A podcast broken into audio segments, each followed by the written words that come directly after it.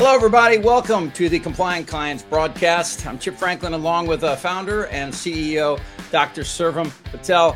Um, let's talk a little bit about what Compliant Clients does for people that may not know that are watching this, and and the genesis of the idea. Go ahead, please. Sure. Compliant Clients does one thing, and we do it pretty well. We exist to prevent gaps in medical care. We do this in two ways. We provide transportation to and from medical appointments related to the injury. And secondly, we provide prescription coverage for injury related meds. And both of these are done on a lien. So it means it's on a non recourse basis, and the attorney and client don't pay anything out of pocket up front. Yeah. And you found this, this, this seed of this idea from your background, right? Absolutely. I'm a pharmacist by trade. So naturally, I love helping my patients. And the people I work with, which includes personal injury attorneys. I was originally just filling prescriptions for their patients or their clients under lien, and I asked them, "How else? Uh, what? How else can I help you? What other problems are you having?"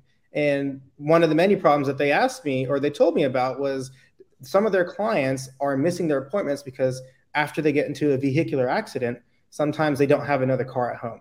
Sometimes they can't afford Lyft or Uber, or sometimes they need wheelchair accessible transportation, or the provider is just too far away, so they couldn't prioritize making it to the appointment. So one, for one reason or another, people are missing their appointments, and that's what you know spawned the idea of compliant clients. I was like, well, hey, let me take that burden off of you and your client's shoulders. Let me make sure that they make it to their appointments, and let me make sure nobody has to pay out of pocket only until the case is settled, resolved successfully. And if for some reason it doesn't resolve su- successfully, I write the bill off 100%.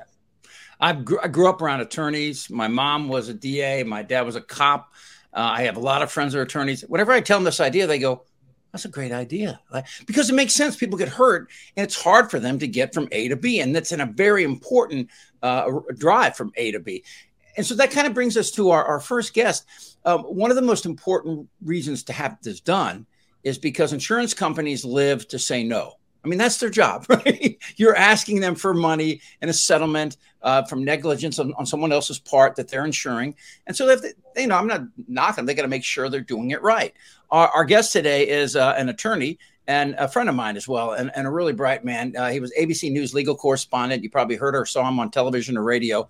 Uh, but his background kind of offers an insight into this issue. Um, first of all, hello, Royal. Good to have you here. My pleasure, Chip. Um, Dr. Patel, um, let's let's ask you this right out of the box. Um, what do insurance companies uh, or what are they looking for so they can say no? I don't mean to put it in such crude terms, but in effect, that's the truth, right? Well, I have a, an alternative truth I want to propose. Uh, I worked a, as a lawyer in a law firm for 43 years, and the great majority of my work was for insurance companies. Uh, when the company would deny a life insurance claim, they would call me in California, MetLife, Equitable, Travelers, and I would defend them in court if they denied a long term care claim or a health claim or a disability claim, and the person didn't like that it was denied and they sued the insurance company, I got to defend them.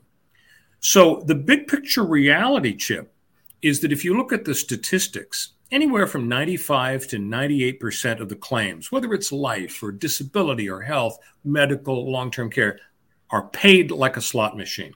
It's the two, three, four, five percent of claims that the insurance company looks at and says, I don't really like the way this one smells. Kind of reminds me of the old movie Double Indemnity when uh, Edward G. Robinson played an insurance claims guy, and his stick in the movie was. I want to tell you right now. I tell you, I, I got this. Yeah, I got this little man inside me, and he and he he senses when there's something wrong with this claim. And of course, Fred MacMurray and Barbara Stanwyck were planning to bump off her husband, so his little man was right in that case. So for openers, you can characterize them as looking desperately to say no, or you can characterize them as they are uh, shining knights and they help so many people. And every once in a long while, that either way, it doesn't really matter for the purposes of our discussion. So here's my direct answer to your question. After 43 years in the vineyards, I can tell you that you got to go to your appointment And you've got to do everything that is consistent with the idea that you really were hurt. You really were sick. You really needed medication. So, for two reasons, it's crucial that you use this service and you get to your doctors. Number one, so you'll be healthy, you'll live, you'll get better quickly. But number two, if you get into a kerfuffle with the insurance company, which you will in two to 5% of the time, you want your lawyer to be able to look at that jury during the final argument years down the road and say, ladies and gentlemen, as you know, the evidence shows my client did everything consistent with being hurt badly as he really was. He went to all his appointments, he took his medication. So that's that's the short answer to your question. It's hugely important to do your thing. Now, one little PS I'll add. Insurance companies are always looking in a dispute for a way to undermine the credibility of the person they denied who then sued the insurance company because they know the insurance companies know the jurors are looking at these people and they're staring holes through these plaintiffs, these injured people, and they're trying to figure out are they lying? I wish I had a lie detector, but I don't. Are they lying? Are they exaggerating? So when I would take the depositions, testimony under oath of literally hundreds of people who had psychiatric injuries, physical injuries, I can't work, I need long term care, I would be probing for ways to establish that these people are liars. They are exaggerators. And how do you do that? Well, one favorite tool I had was if they had three symptoms, I would ask them, well, tell me all the symptoms you had. And a lot of the times they would list 5, 10, 15 symptoms. Oh my goodness, really? You got restless leg syndrome as well as a brain tumor? And I would ask, um, how serious was it? Was it mild, moderate, or severe? Oh, it was severe. Well, was it constant or intermittent or just very rare? Oh, it was constant. And whenever I had a person who did have some legitimate beef, possibly, but they're willing to lie and exaggerate. I knew that I had them because I knew that they would settle, or if I went in front of the jury, the jury would hate them for being liars and exaggerating. Wow.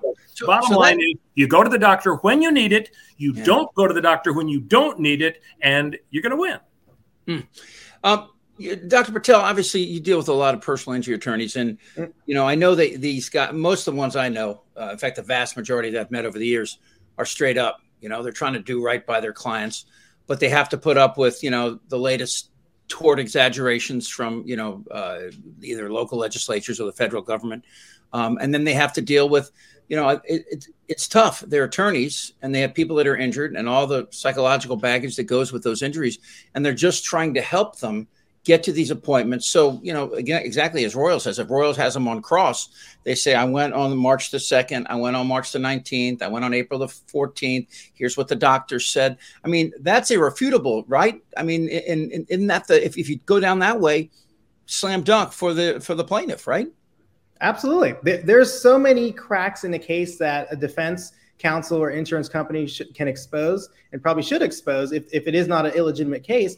But lack of transportation uh, because to their appointments shouldn't be one of them right? Yeah. not taking your medications that's just such low hanging fruit that can be easily solved. And and put it this way most law firms were just paying for the transportation out of their pocket. And so they, they always think well i've already been paying for an uber and lyft. Like how, how does transportation on lien really change my you know um, you know op- operating memorandum right? And it's what i call saving time and money. Do you want to spend your own time and your own money putting out your own case, you know, your own law firm uh, funds as a case cost, $20 today is not $20 18 months from now when your case resolves. Inflation's at an all-time high, five or six percent right now. And you only get that that same amount back. It's not a medical bill. Also, depending on the, you know the the state that you're in, ABA legal ethics, or the code of ethics, sometimes they view uh, funding a patient or client's transportation as an advance. You're you're literally advancing funds to your to your client, which is um, a lot of times that is unethical depending on the state that you live in. So why spend your own time and money doing it when you could have just outsourced this, just like a lot of other processes that are being outsourced every day at a, at a law firm. Their legal service providers are, are popping up left and right these past couple of years, all to help personal injury attorneys. And some of them, they just make a lot more sense than the others, depending on the case that it is. So, in, in other words, what this really is is just helping both sides, right? I mean, it, it helps the PI attorney, but it also helps insurance companies because I would imagine adjusters, Royal, they just want to get, they want to dot all the I's, cross all the T's, and give it back to their superior. And, and, and it was done perfectly, right? That's exactly right. Uh, they want to do a, a, good job. Now, some people are very suspicious of insurance companies. And for a while, for example, you may remember years ago, there was a disability insurance company called Unum Provident that really had a rough time when Mike Wallace showed up and the 60 Minutes crew uh, was able to interview former disgruntled employees who said, Guess what? we had a deal there where we were really encouraged to deny claims. We would get bonuses, it would help the profitability of the company. So you've got some suspicion there. But what you On really both sides, though, Royal. I mean, the, the public looks at uh, attorneys and and insurance companies probably with the same jaundiced eye, right? Yeah, exactly right. So they want to do the right thing, but at the end of the day, the reason you can generally trust what the adjusters are doing, and again, you know, the, the statistics prove that the vast majority of these claims are paid. The adjusters don't want to get into trouble if the adjuster says, "Oh, I don't like the looks of that claimant, so I'm going to have I'm going to deny the claim," the adjuster knows all that claimant has to do is find a good lawyer. They file a lawsuit. Now the adjuster is giving deposition testimony. Maybe the jury slams the insurance company with a ten million dollar punitive damage award, and the adjuster is out of a job. So you you do the right thing not only because it is the right thing and you're a good person, but also uh, you do it because you don't want to get into trouble. And uh, you know, bottom line is again, juries are always looking at people trying to evaluate credibility, who's telling the truth. And if you go to your doctor um, and you make your appointments, you're more likely to be trusted. Now, uh, patients should be aware that sometimes doctors and lawyers kind of team up and the doctor uses a lawyer over and over and over refers hundreds of cases to the doctor and the doctor maybe over treats arranges for 30 appointments for pt when 5 or 10 would have been appropriate. And if you do that again you're running a risk that you're going to get slammed in court. And so as a smart patient you should always be asking yourself well is this right? I, should i really have to ri- drive down to physical therapy five times a week um, so you just have to be aware uh, because again, everything you do will be put under a microscope if it winds up in court. Yeah, you know, Dr. Patel, this uh, makes me think um, that it makes me look at your services even more invaluable because there's so much going on in an attorney's office, and and you know, most of the groups we're talking about somewhere between eight and twelve people in an office, right? Is that the number we're thinking generally for the, your your general customer, your client? Um, and so they have so much going on and this is such an important process, but it's not just picking up a phone. I mean, right? I mean, this is what you got to explain a little bit about how the process works when uh, you have a cl- uh, somebody that has to get to the doctor's uh, office and and your communication with them.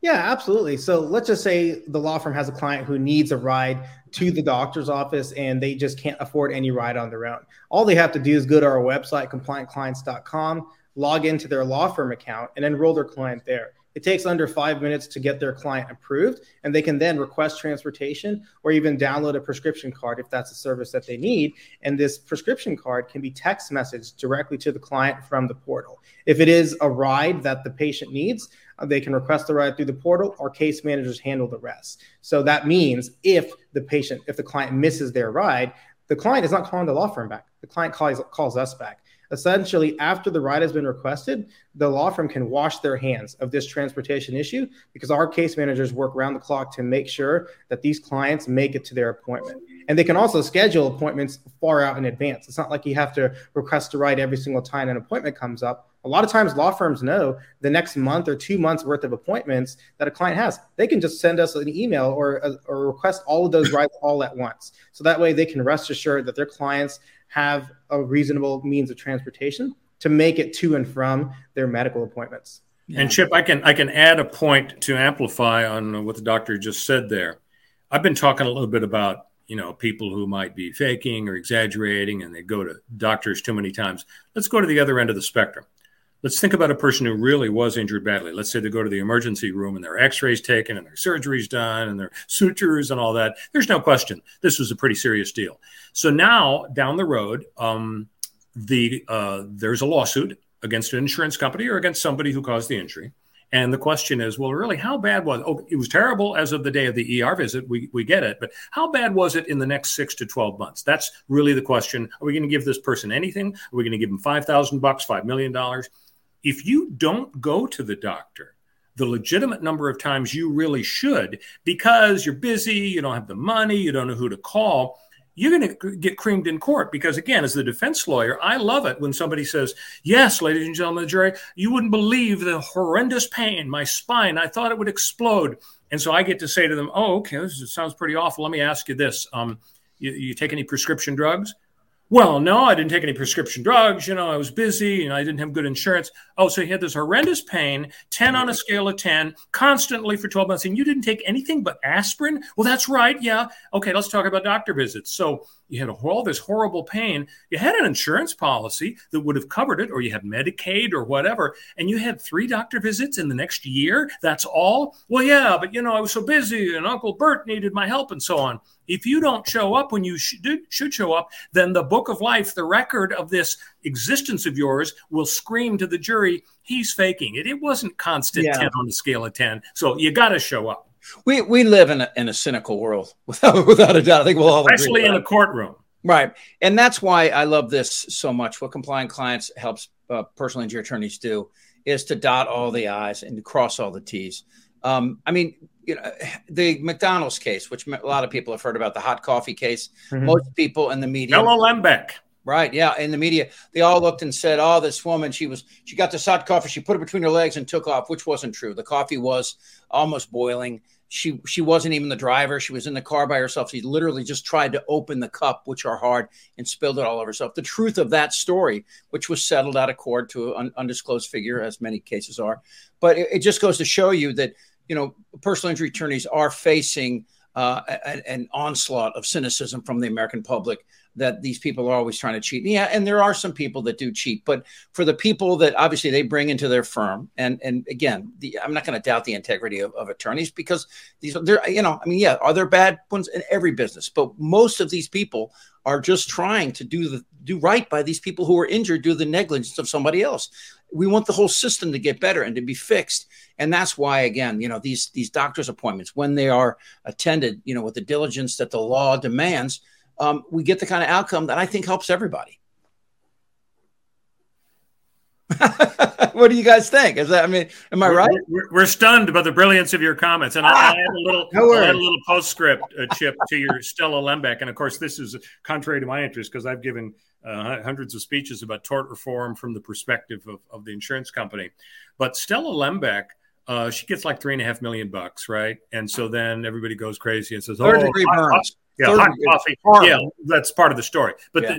the, the, the sort of uh, first impression people got of the story was a lady got burned herself and she got three and a half million dollars. What's wrong with our tort system? Well, a the judge reduced it, so she didn't get quite that much. But b there was evidence that McDonald's had internal studies that said we sell more coffee if we have our coffee super hot, so hot it's dangerous, mm. and the profits go up. And we also have records of lots of scalding type injuries. It's a little like the Pinto case the, the, the memo that, that, was so horrendous for Ford Motor Company, the memo that said, well, yes, the, the Pinto will explode and burn 3,000 people because of where we put the, uh, uh, the, the gasoline. But you know what? We figured it out, and that will result in X number of lawsuits and X number of dollars payout, and we can live with that. So that's that's the kind of thing that a plaintiff's lawyer loves to discover because then they're going to be in the history books. And guess what? Those suits made the world safer for people that go to McDonald's and for people that drive Ford, you know, products. They did. I mean, again, I, you know, I'm not doing this just to, to curry favor from personal injury attorneys. Uh, but I do know these guys, and I, I, see you know what they're up against. They're up against this monolith of of people that you know that uh, insurance companies that have lobbied legislators to pass legislation that makes it harder. Um, and sometimes that's good, sometimes it's not. That's again, I go back to the the the, the whole methodology here, which I love. It's like you know, let if somebody's injured, go to the doctors on your appointments, uh, and we all want you to get better. And you you know, do we? And you should be you should you should be you should get the kind of money that'll make the difference for what you lost. And and maybe sometimes that money also causes the companies that were doing the wrong thing to fix the, the things that they need to fix right? Yeah. Uh, royal thank you so much. It was really great insight. We really My appreciate pleasure. it all right. We come back sometime? Absolutely. Thank you. Be well. All right. Bye-bye now. Thank you guys. Take care uh, so dr patel i think at the, at the heart of all this is um, a basic lesson is that that you know, if you if you look and see what happens to the cases where they don't attend their uh, physical appointments or the doctor's appointments, um, it, it, really can hurt the case dramatically, right? Absolutely. And, and, and also not attending medical appointments in a timely fashion, they can actually exacerbate pre-existing or Great. current medical conditions because they're yeah. not being treated. So it gets worse. So involving transportation when appropriate, when your client needs it, helps to, of course, document pain and suffering, prevent gaps in treatment, but most importantly, help prevent more expensive, you know, procedures and treatment that may not have been needed down the road if that patient had been treated in a timely fashion as was prescribed by their doctor. Well, the thing I love about compliant clients and, and your story is that you, you saw a need and it, it's a really, really impactful uh, uh, solution, I think, to what many personal injury attorneys face every single day. And uh, we'll talk more and uh, further compliant client broadcasts. But great stuff today. Thank you so much for being here. Thank you, Chip. I appreciate your time.